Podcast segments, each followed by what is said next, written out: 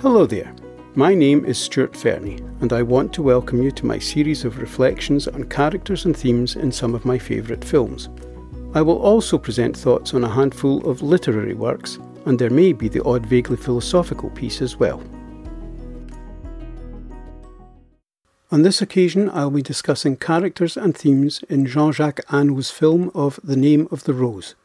In the early 1300s, Franciscan friar William of Baskerville, accompanied by his novice Adso, investigates a number of deaths in mysterious circumstances in an abbey renowned for its library, which contains some rare, invaluable, and perhaps dangerous books.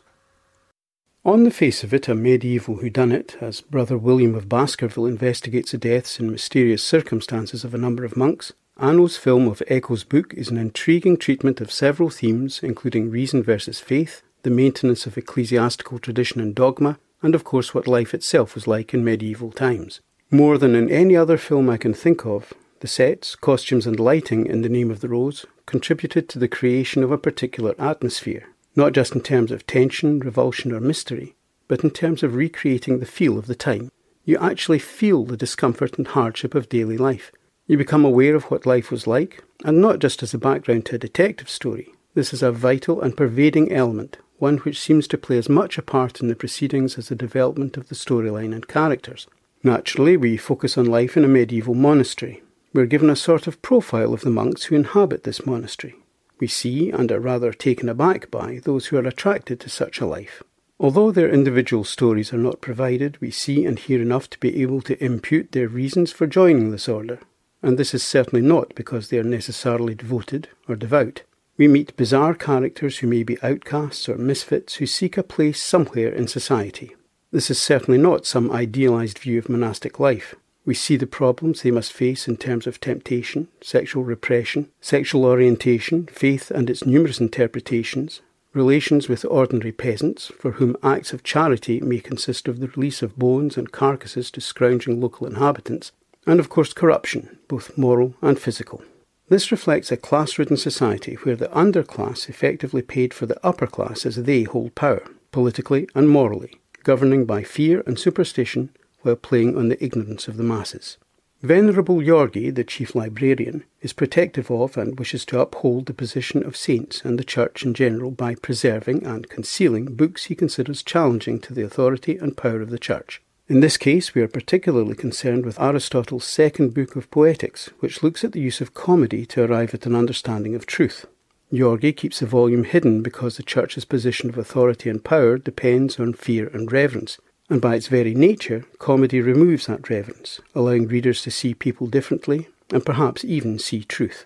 The Church at that time wielded immense power and influence, financial, moral, and political, and books which encouraged irreverence toward that institution and its position might lead to an undermining and disintegration of that position. The spread of ideas had to be carefully controlled since ignorance and superstition allowed the maintenance of power, and so Jorge took it upon himself to impregnate the pages with poison therefore limiting the spread of the ideas contained in the book, and disguising the crimes to appear part of the apocalyptic curse, thus striking further fear into the minds and hearts of those around him. It is interesting to note, however, that the ideas and knowledge contained in the books are nonetheless respected and valued more highly than the lives of men. William of Baskerville uses logic and reason rather than resort to superstition and accusations of witchcraft to explain events. Here we see the beginnings of the age of reason, with its emphasis on experiential knowledge and a turning away from traditional idealism. We are witnessing the beginning of science and precision, as opposed to magic and delusion based on fear and ignorance. Naturally, this approach will bring William into conflict with the Orthodox Church, and more particularly the Inquisition, in which failure to agree with the authorized view may lead to charges of heresy, an accusation which had devastating consequences.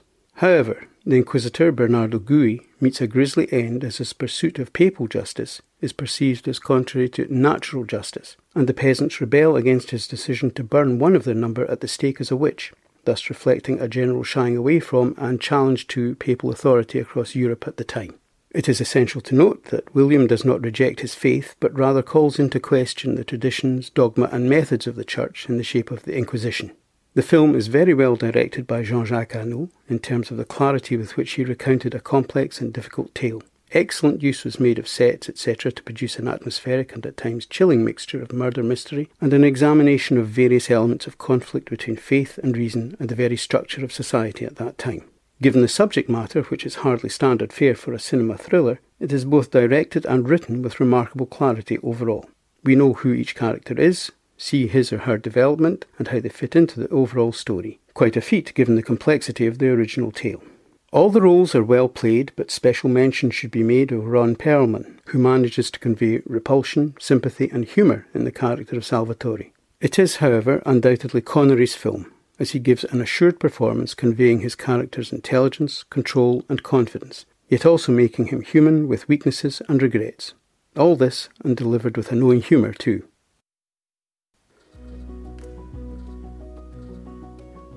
My thanks for taking the time to listen to this podcast. I hope you found it of some value.